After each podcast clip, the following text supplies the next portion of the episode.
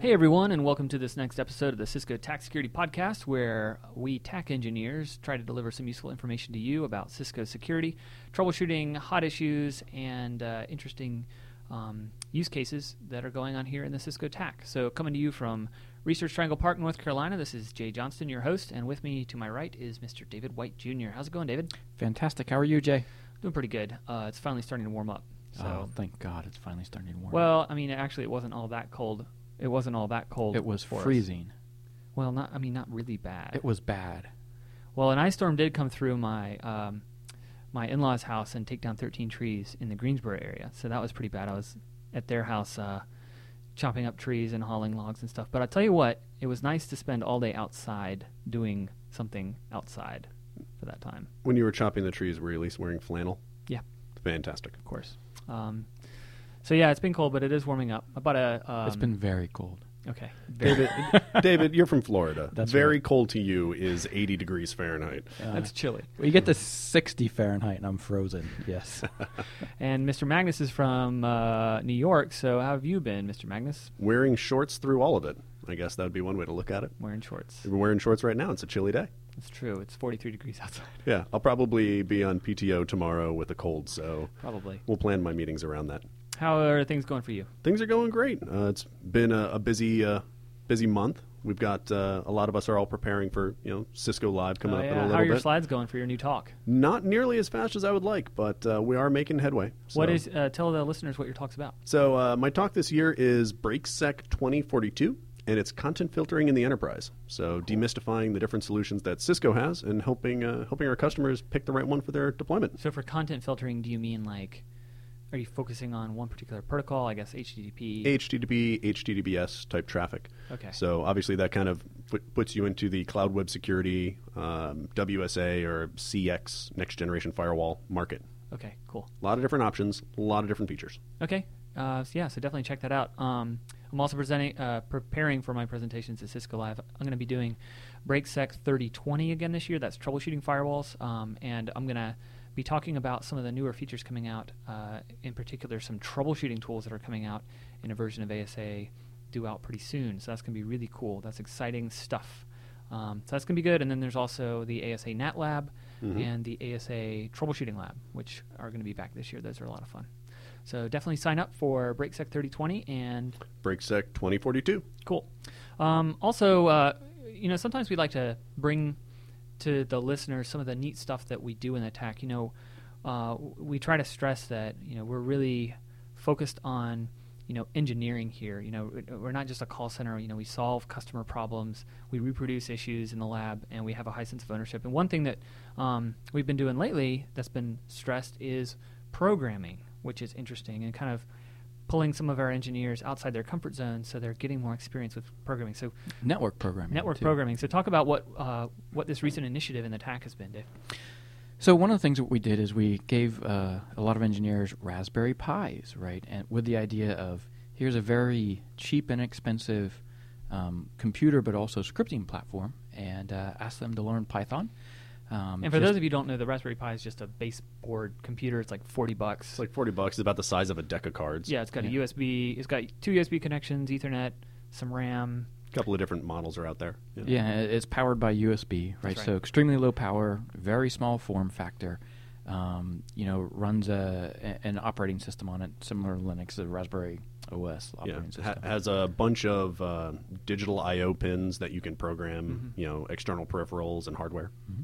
So the goal was is you know to kind of give it out as a toy slash tool, right, and also uh, get the TAC engineers to learn a little bit of Python and to see what fun things that they can create with it. So I mean, we've got a lot of people that created some really pretty nice tools um, that that can be used to help solve customer problems. Um, some examples are, you know, the ability to drop Raspberry Pis in different parts of the network and have it uh, watch the traffic that goes by and do uh, packet capture analysis to detect problems in near real time. Yeah, Yep. there's some pretty creative things. But why Python, Magnus? I mean, why I why think- that over C or Java? I or mean, Perl. I think with my I've I've done programming in C, uh, a little bit of Java, and definitely Python now. Um, I think the Python language is easy enough to learn. It's rather straightforward. Uh, there are a ton of libraries out there to take care of a majority of the tasks that you want to do. So it's really a very modular, extensible language. Um, and I think there's a lot of other courses that are out there, free type things that people are using to learn more. So I think as a platform, it works probably better than the others. Yeah, I was surprised. I mean, I have a computer science background, so coming from Java and C into Python, Python almost looked like pseudocode.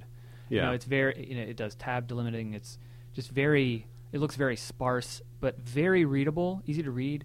Um, so if you're not a super programmer, you know, you can probably read the Python code and figure out what's going on. Um, also, it's all those modules out there. So, for example, Scapy, Yeah. which is Packet- a Packet uh, capture, packet analysis. type. really really Yeah. powerful packet mani- manipulation tool like if you want to simulate some type of traffic on your network um, you can do it with scapy and scapy is just a python uh, module that you can load up and generate all kinds of stuff we use that in the tac all the time to reproduce Exactly. problems uh, generate customer traffic profiles through our devices to you know test things so it's really uh, powerful so that's one thing uh, Yeah. we use Yeah, I mean it's it, it's been a lot of fun working on these projects, you know, and for customers out there who want to play around with it, I mean the the Raspberry Pis are relatively inexpensive, the libraries are all free, and uh, it's like having a little Linux box you can uh, kick around, do whatever you want with. Yeah, so uh, definitely recommend check out um, check out a Raspberry Pi and see what you can do with it because we came up with some cool stuff in the TAC. But also try getting into Python, um, get into uh, you know Scapy maybe as a library to test some stuff out. But really, network network programmability is like you know one of the next things, right? The ability to um, interact with our devices via a programming API, and Python's going to be a big part of that probably. So it's good. It's a know. great it's a great tool to have in your tool bag. Yeah, definitely. So let's get into today's episode. So last episode we talked about clustering and the motivation for using uh, the new clustering technology on the ASA introduced in version 9.0, um, what the different unit roles were, like direct uh, master versus slave units, um, different types of clustering, spanned ether channel versus individual interface mode. So we're not going to recap all of those things in this episode. Today's episode is focused on troubleshooting and you know how do you take the uh, troubleshooting techniques you know and love from the ASA uh, in a non-clustered environment and map those over to clustered environments so you can troubleshoot problems. Okay, so Magnus, um, why don't you give us just a quick three-minute review of the different deployment scenarios, the individual interface mode versus the spanned Ether channel mode of Sure. cluster deployments. Sure, and, and, and again, we're reviewing this because it's really key to understanding how clustering works. So a little review goes a long way. The first one um, that I'm going to talk about is individual interface mode. Um, the way that a cluster is deployed in this fashion is you have X number of ASAs. Each one has an interface connected to some other next layer 3 hop. And most customers who deploy it this way, they'll have some uh, router off the inside and a router off the outside. And the determination of the traffic flow, in other words, which ASA is going to pick up that traffic and handle the specific traffic, is determined by that next hop router on either side of the firewall. So it makes a routing decision through uh, some form of equal cost load balancing and says, all right, well, I have four different next hops. Each ASA is its own IP, you know, for that interface. Each has its own IP. And it says, all right, well, I'm going to send it to uh, this one. I'm going to load balance the next packet or the next flow to this next address. So the routing decision is actually made by that next hop router on either side. Yeah, not by the ASA. It's not influenced by the ASA. In, in either situation, the ASA can't control what traffic it's going to see on what member of the cluster. It's determined by external forces. In individual interface mode, that's your routers on either side. The other option is spanned ether channel, in which all the ASAs that are part of your cluster, let's say you have an inside interface and an outside interface that are configured on those ASAs, all the inside interfaces bundle together to form an ether channel so that the ASA cluster appears as one logical unit to the adjacent switch. That applies for both inside, outside, whatever other interfaces you have configured. So for that case, what determines how the traffic reaches which ASA? Well, since we're looking at the ASA cluster as a logical ether channel, the determination is based on ether channel load balancing. And it's really the adjacent switches that say, all right, I'm going to hash this packet or this flow to go on this link of an ether channel bundle. And that link just so happens to be plugged into a certain ASA. Okay, so that ASA is going to receive that packet, process it, forward it on, and then Hopefully, the return traffic is going to follow that same path. right and, And, and that's why it's critically important that the Ether channel load balancing algorithm is the same on both sides. Exactly, exactly. You want to make sure that that return traffic, since we covered in the last episode, that a single ASA is going to process and handle all the traffic for a connection. You want to make sure that the return traffic also goes back to that same ASA in your cluster. So the very first thing I think about then in span ether channel mode is NAT. So if the ASA is doing NAT or PAT, uh, it's going to be changing those IP addresses, and in the return direction, it's probably well, it could be hashed to a different ASA, and that comes down to what we're going to focus on in today's episode, a big portion of it, which is how the cluster actually deals with things like asymmetric traffic flows or um, what happens how do we do redundancy so that if you walk up to one of the asa clusters and power it off units in the cluster and power it off how does the cluster rebalance and recover and make it so that you know you're not going to that connection survives that event so a, a big part of this um, and we have a, a, lot of technology under the covers that's making this happen um, and it comes down to the ASAs exchanging information over the cluster control link, which is that sort of. Uh, we, we, called it a spine, the spine of your cluster. The spine is that what we called it in the last? I think episode? we used it the spine. We called the it the spine. spine. Okay, we'll call it the spine. Uh, the cluster control interface is where a lot of this uh, flow replication and communication between the units works. So uh, you're probably used to using the show con command on the ASA, and there are certain con flags. Um, to get clustering to work, we had to introduce some new uh, connection concepts for the cluster. And uh, that is really key to understanding how clustering works. So, David, why don't you sort of talk about one of the, you know, some of the uh, connection types that we use in clustering that were introduced for clustering? Well, I think, you know, before we kind of jump into all the different types, maybe it might be good to walk through a use case, right? To kind of understand what happens with clustering. So, we mentioned that the ASA can't determine what packets it's going to receive. It, it just gets it. So if you got four units in a cluster, um, you got a one in four chance that you know that any ASA in that cluster is going to receive any given packet, right? Um, obviously, it's deterministic based on you know routing uh, or based on ether channel load balancing. But if we receive a connection uh, or a packet for a new connection in TCP, uh, and, you know there's going to be an owner of that connection. There's going to be a forwarder for that connection. Um, so the owner is the member of the cluster that actually owns that connection and processes packets for that connection. So four members in a cluster, let's call them ASAs 1 through 4. If ASA 1 receives a first packet and it becomes the owner for that connection, it's going to forward it on from, say, the outside to the inside. If the return packet comes back and it gets hashed or routed to A- ASA number 1, then it's the owner of that connection it forwards it through from inside to outside, just as if you had a standalone ASA. There is no difference, okay? However, if that return packet comes through on ASA number 2, then ASA number 2 says, I'm not the owner of this connection. I can't forward th- or pass that packet from inside to outside. So, what instead I need to do is I need to look up and find out who owns the connection and forward the packet to the owner and I forward that packet to the owner on the cluster control link or the spine, as Magnus likes to call it.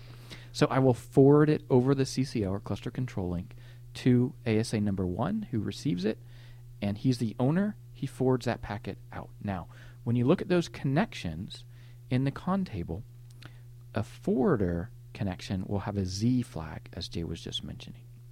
The owner won't have any additional flags, but the forwarder will have a Z flag so yeah, it really comes down to that first TCP SYN packet that makes it through the cluster. It's going to be hashed and it'll arrive at an ASA. That ASA we, will become the owner and it will process that uh, packet and forward it on. The other thing that that uh, owner ASA will do, you know, we ha- we need redundancy in this cluster.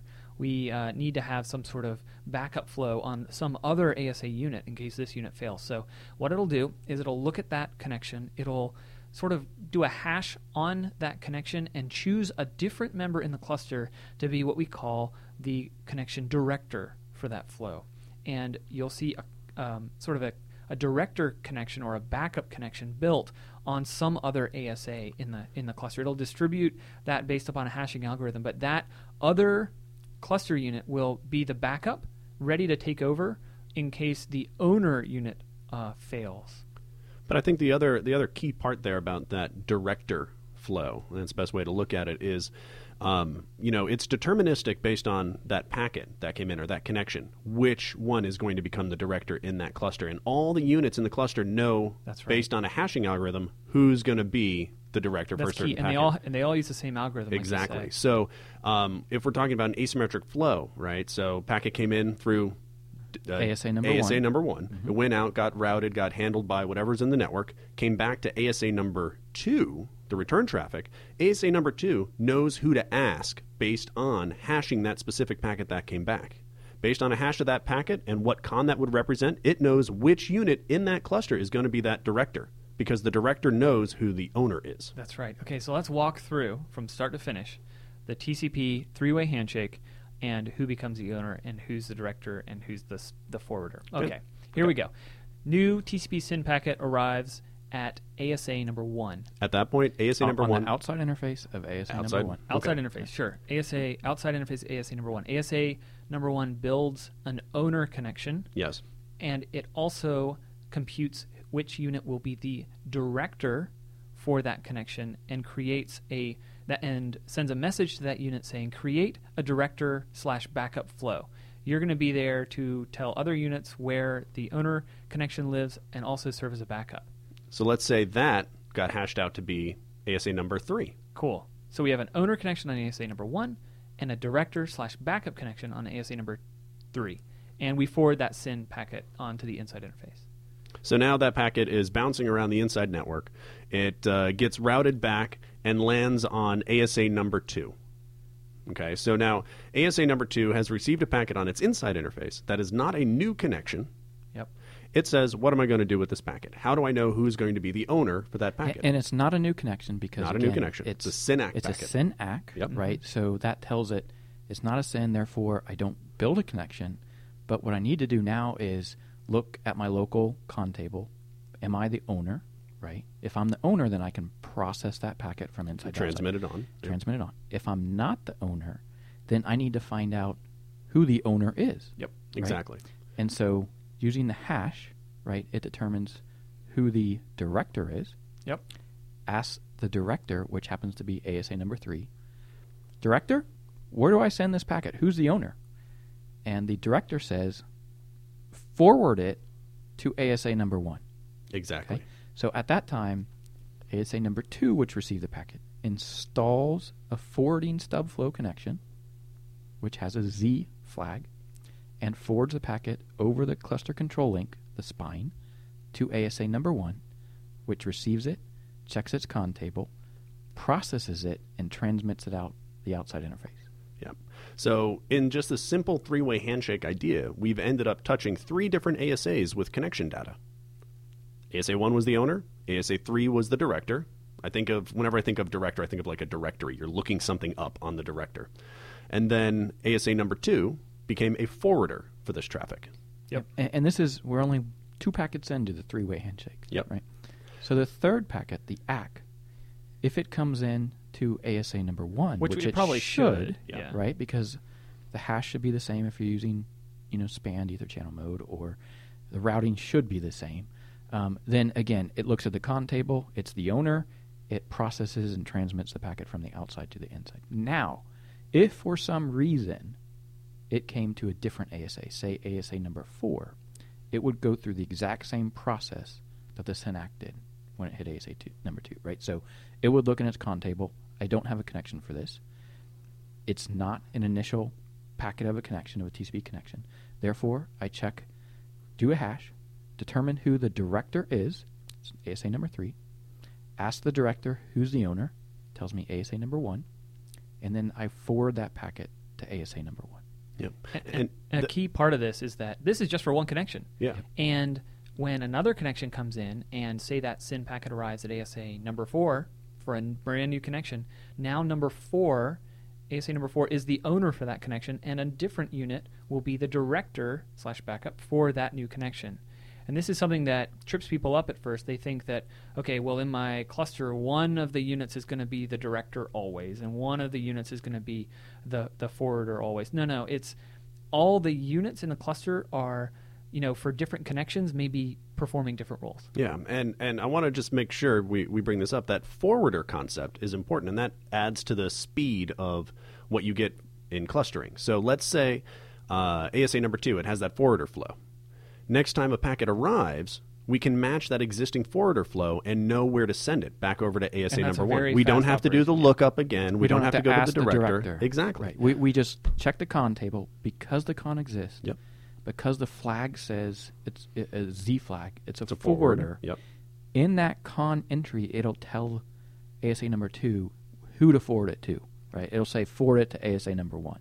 So all the information's there, and so that's that's how it And, speeds. and it you may be asking yourself, well, why doesn't just every ASA process every packet? Why can't they all just own the connection and if they receive it, then they process that packet and forward it on? Well, it's about the throughput and the speed. I mean, it's just not efficient to do that. Um, uh, if you did that, then every ASA would have to update every single other ASA with the state of its TCP connection because obviously, if it one of them fails, you have to have redundancy, and it's just way too expensive. and not just. TCP, right? Because the ASA looks at additional Yep. layers, higher layers of the packet Yep. as well, right? So it's not just TCP, but all the other things, and you have to do that in near real time at the rate of whatever the packets are are, are going through, right? So yeah, you don't get nearly the performance benefit as this approach here. Yep.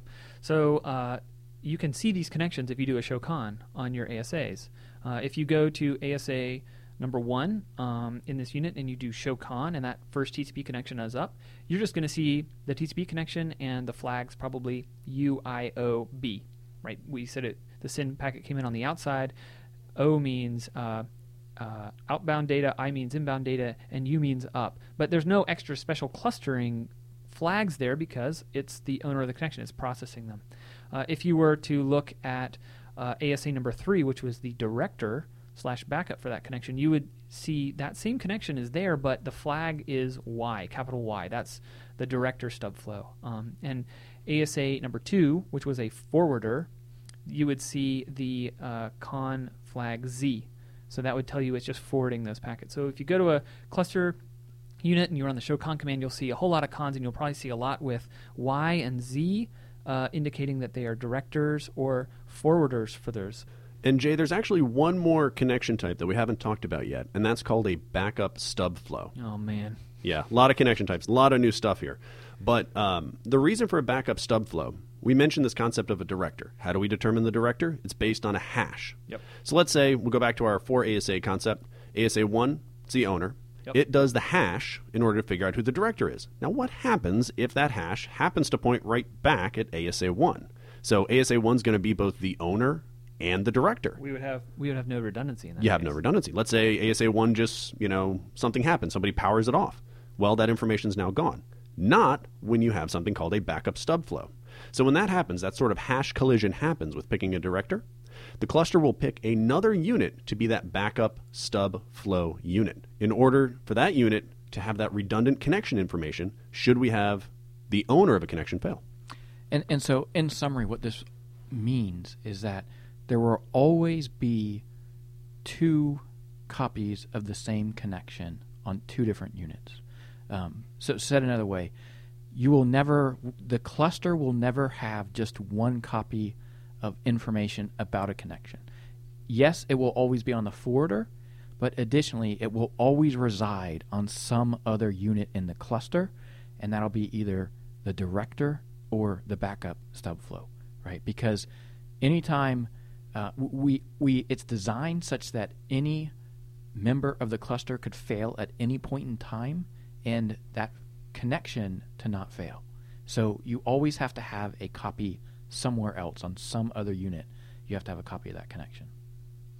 Yes. Um, so that explains basically how the packets are forwarded around the cluster. Now, there are some network topologies or scenarios where uh, maybe the load balancing of the traffic to the cluster units is not optimal. Like, wh- what do you do if uh, you don't control your switches and for some reason uh, they're configured to always hash traffic to one unit, or uh, you're doing individual interface mode and the uh, load balancing algorithm on the router is always sending the traffic to just one ASA. Well, that one ASA is always going to be the owner, and you know you're not using the full potential of the cluster. So for that reason, we have another sort of knob called flow rebalance. Okay, and flow rebalance does something where it the cluster automatically looks at the load on the ASAs in the cluster, and if it sees that one of them is the owner for a lot of cons and there is a high usage of that cluster member over others, so like say there's a higher number of TCP connections per second, the CPU is higher, uh, what it will do is it will opportunistically rebalance new TCP connections so that they're owned by other units in the cluster, and that ASA receiving packets for that one new flow will forward them to another unit, which is actually more efficient than just processing them on the local box. Yeah, that's the key here. The the actual forwarding path is a very low level packet comes in, almost no processing is done on it when we decide to forward it over that CCL link. Yep, so that's flow rebalance. It's not turned on by default and you know, we don't recommend you turn it on necessarily uh, unless you need to. The good idea is just to watch the CPU usage and the the the usage of your cluster units, and if you see that one of them is getting you know really much more taxed than other units, the flow rebalance is an option to uh, distribute that load. Or better yet, look at your network topology and figure out why those connections are going to that unit in the first place. Yeah, another command you could use is show cluster info load balance, um, and that'll let you know you know how many connections are native on that unit or offloaded, and gives you an idea of the how how connections are distributed across the units in the cluster.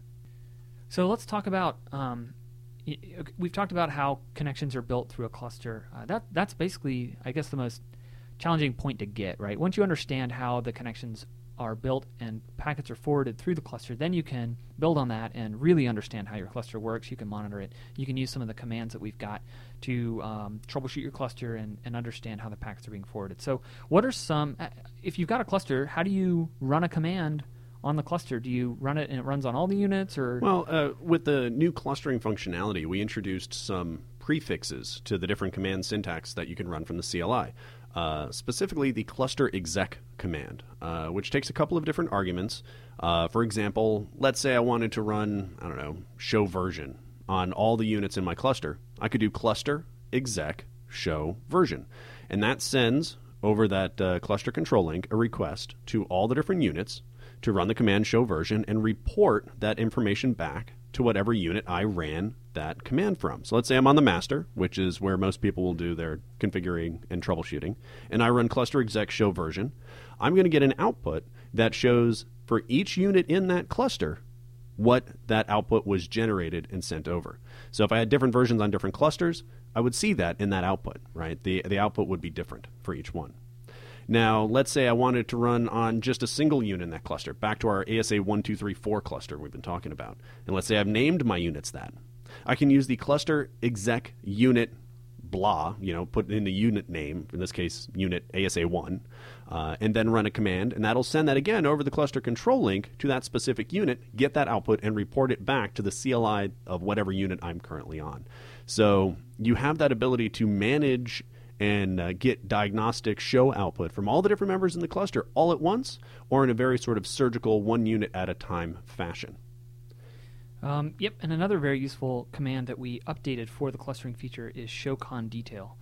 So when we were before the feature even came out, you know, TAC was playing with this feature in the labs, and what we wanted was a way to better trace how packets were being forwarded throughout the cluster for a particular connection. So if I know that an FTP connection going through my cluster. I want to I want to understand and see where those uh, packets are being forwarded, um, which units receiving them, how are they forwarding it.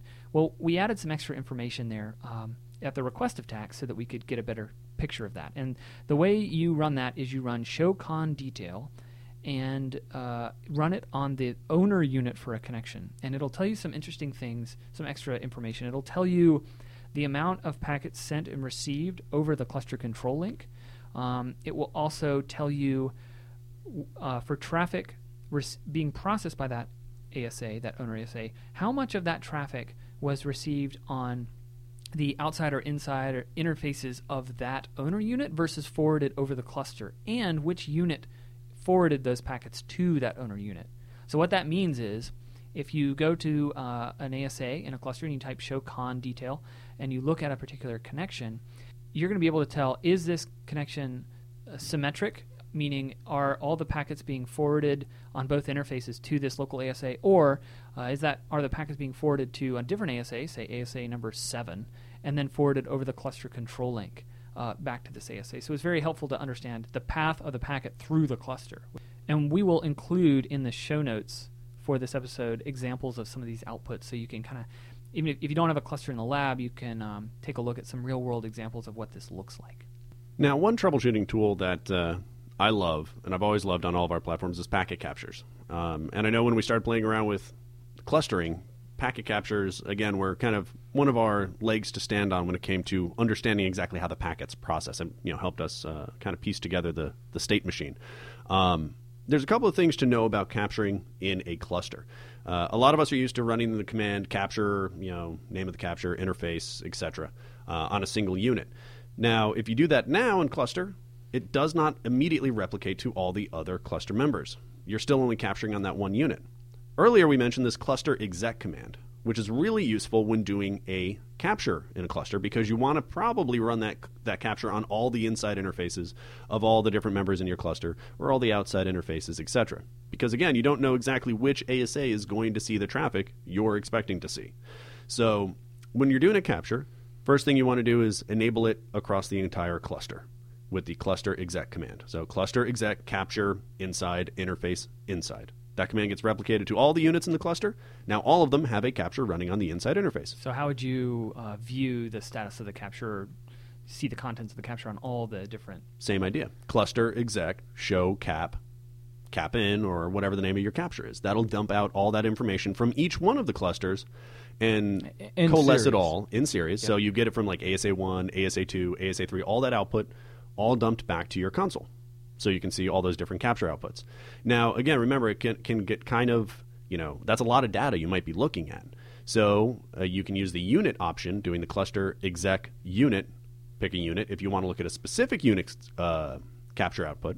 Uh, but again, you're going to want to run it across the entire cluster because you don't know where those packets are going to be. But here's where it gets actually even trickier, especially with the new cluster stuff, and it has to do with uh, packets that are forwarded. We mentioned these uh, the forwarder connection, right? So a packet has now come across our cluster control link back over to ASA1 because ASA1 is the owner in our examples. What we do with that packet in a cluster is we re-inject it into the interface.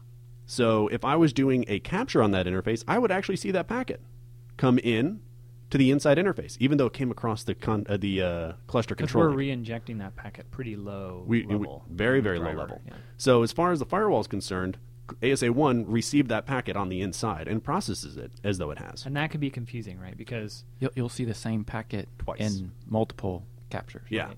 So again, let's go back to that simple uh, forwarded SYN-ACK packet, right? So if I were doing a capture on the inside and outside of my ASAs, the SYN I see once on the outside, great. See it once on the inside going out towards the host, fantastic. That's on ASA one. ASA two, which we said is the one that receives the SYN-ACK, we actually see that on the inside interface. capture, which we would, Yeah. because it, rece- It physically received physically was received at that interface, right? But then again, if I look at the inside capture of ASA1, I'm going to see that SYN-ACK packet there as well. because the packet was forwarded by ASA2 to ASA1 Over the cluster it, control link. and then ASA1 re-injected that packet Into into, the inside inside interface. interface where the capture picked it up. Exactly, exactly. So um, that can get really, really confusing because you start to think, oh, I've got duplicated packets in my network, et cetera, et cetera. Um, and, it, and it can kind of make a troubleshooting nightmare. But there's an option re-inject hide that can be appended to your capture statement, which tells the capture to ignore those packets. So in that case, you wouldn't see that duplicated SYN-ACK on ASA1's inside interface. And that makes troubleshooting these kind of asymmetric routed problems a lot, a lot simpler. Okay, so we've got show conn detail. Yep. We've got packet captures with that re-inject a hide option, Mm-hmm. and we've got show cluster, and we've got cluster exec, which you can put in front of any command to make it run uh, that command on every single cluster unit, and then uh, return that output. And how does it, when you run cluster exec um, on a unit, how does it communicate with the other units in the cluster? The communication is done through RPC to the different units that are part of that cluster O- over the CCL. over the CCL. Yeah, again, that spine of all of them. Uh, there is communication that is done, and essentially, whatever command you're running gets signaled to each individual member. Okay, gotcha. And um, what other show commands do we have for cluster to monitor health, to monitor operation, that kind of thing? A couple of the key ones are going to be things like show cluster history. So, for those who are familiar with failover, right, show failover history, it kind of walks you through the status and, and over time what happened to your failover pair. Show cluster history does something very similar for what we have in clustering. Tells you when members are joining, leaving, et cetera, et cetera. Yeah, and that was the TAC push for this command output to look very, very similar to show failover history. We wanted, uh, we knew customers would be familiar with show failover history in the format, so we said the show cluster history command should look the same, and it does. You'll be able to interpret it pretty easily. Uh, we've also got show cluster CPU, which uh, basically aggregates the output of show CPU from the entire cluster. Um, so you'll see each cluster unit and the CPU utilization for each one. So it's a quick way to get a, a, snapshot of the CPU usage across the cluster. If you wanted to get more detail, you could do cluster exec show CPU detail, and that'll give you per unit breakdown of the CPU usage at the different core level. Yep. Uh, other options would be like show cluster info, uh, which has a couple of different sub commands underneath there. One of them is health, uh, which talks about monitoring sort of the health of your cluster, uh, the status of the different members that are there. Uh, another show cluster info command is the load balance one we mentioned earlier, so you can see how uh, the utilization is across your entire cluster. And then, Jay, tell me a little bit about that last one that, that, we have on our list, our little show cluster info trace. Yeah, show cluster info trace is a really kind of low level debugging output. Uh, our cluster members use a finite state machine to just keep track of where they are uh, when running the cluster um, feature, and so you can see it moving around uh, in that state machine via show cluster info trace. This isn't one that our uh, administrators really should bother looking at for the most part, but if you have to open up a TAC case, the TAC engineer will probably ask for show cluster info trace. Um, also, it is uh, a constant rolling circular buffer of information. So unless you capture it pretty close to whenever um, you had an incident, or the lifetime of that information isn't very long, unfortunately. So show cluster info trace is there. Uh, you know, only really gather that data if your TAC engineer asks for it. So uh, what happens if uh, a unit leaves? Like you walk up and unplug the power. I mean, it's processing connections, the ether channels, forwarding packets to it. I mean, what happens? Well, there's a few things that happen, right? So we talked about that every connection that the cluster is seen has there's two copies of that connection, one on the owner and one on the director, which happen to be two different units in the cluster. So all the owner flows that were on that unit which gets removed or dies or you know gets hit by a meteorite, right? All those flows have to move to some other box. At the same time, any flows for which that device was a director for have to move again because we again want to make sure we have a backup on every other device. And so this is all computed and determined via our ingenious hashing algorithm.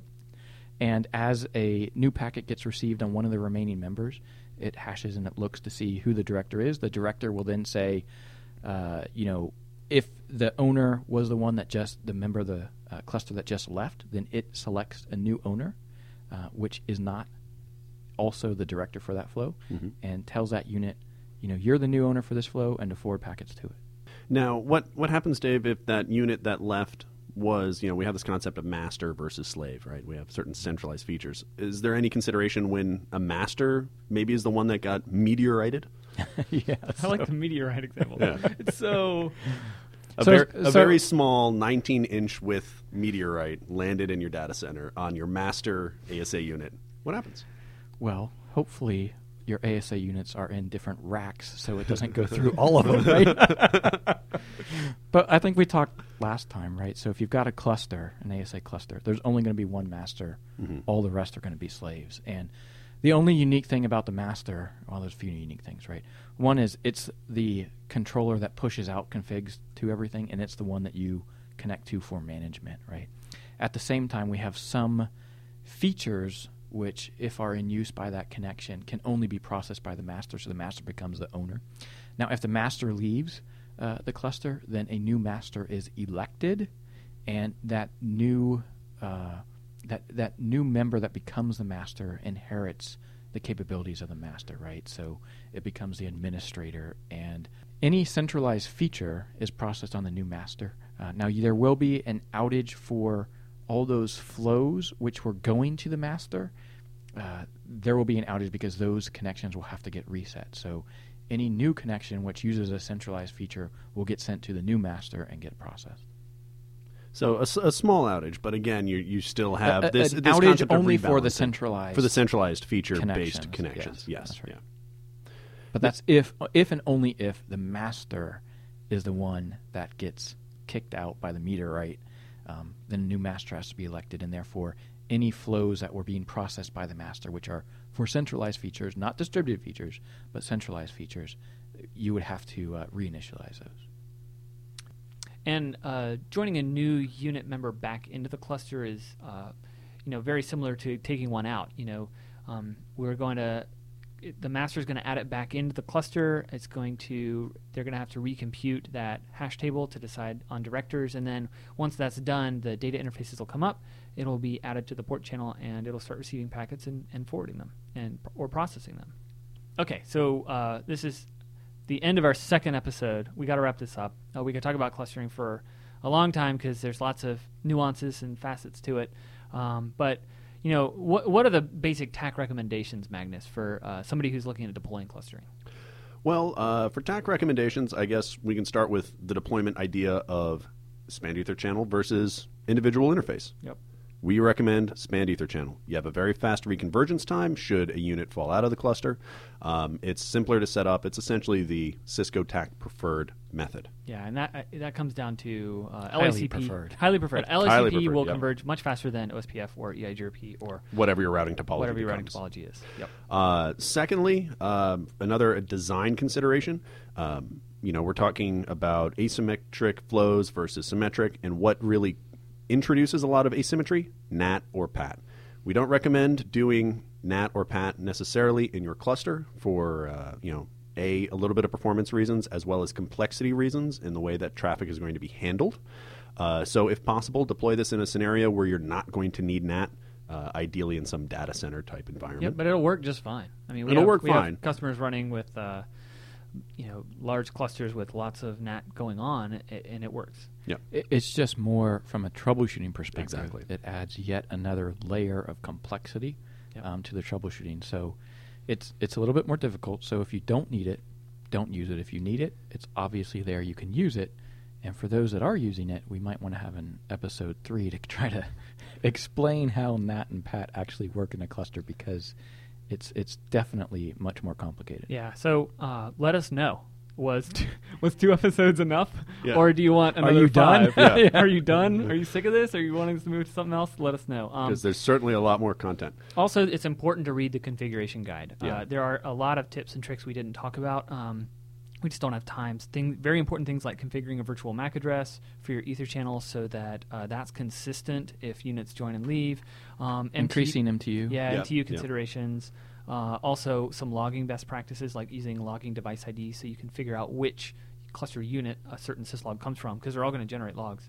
Um, so, and, and also cluster health monitoring. So, uh, we'll put links on our uh, show notes page to all the information that you should read if you're looking at it. Also, uh, at Cisco Live this year, um, Andrew Osipov will be doing a presentation on clustering, and uh, you know he's got some good material out there on. You can watch some of the presentations on www.ciscolive365.com. You can search for Andrew Osipov or ASA clustering, and you'll come up with that session. And the full thing is recorded there. It's free. Uh, you just you just register and log in, and then you'll be able to uh, view that. So you can get even more information on clustering from uh, Andrew Osipov, the technical marketing engineer for the ASA. Well, we hope this episode was informative and useful to you. Is this one of our more technical episodes? I think so. know. Maybe. Uh, More uh, verbally complex. Yeah, this is hard stuff to visualize, I think. It's good to have a picture, and on our show notes, we will have a picture of a sample TCP connection and showing how the SYN packet moves through and how the updates happen from the owner to the director and the forwarder querying the director and all that good stuff. So, um, if you're lost, don't feel bad. It's uh, complicated stuff, but our webpage will show you uh, a visual representation. and just listen to this episode a few times. Yeah, just put it on repeat. Light, light a few candles, listen to it, enjoy a glass of brandy, and That's right. realize that there should be probably better stuff to listen to than a bunch of tech engineers talking about clustering. Go Well- find some vinyl. well, thanks for listening. If you've stuck it through to this uh, point in the episode, we appreciate it. As always, you can reach out to us at securityshow at cisco.com.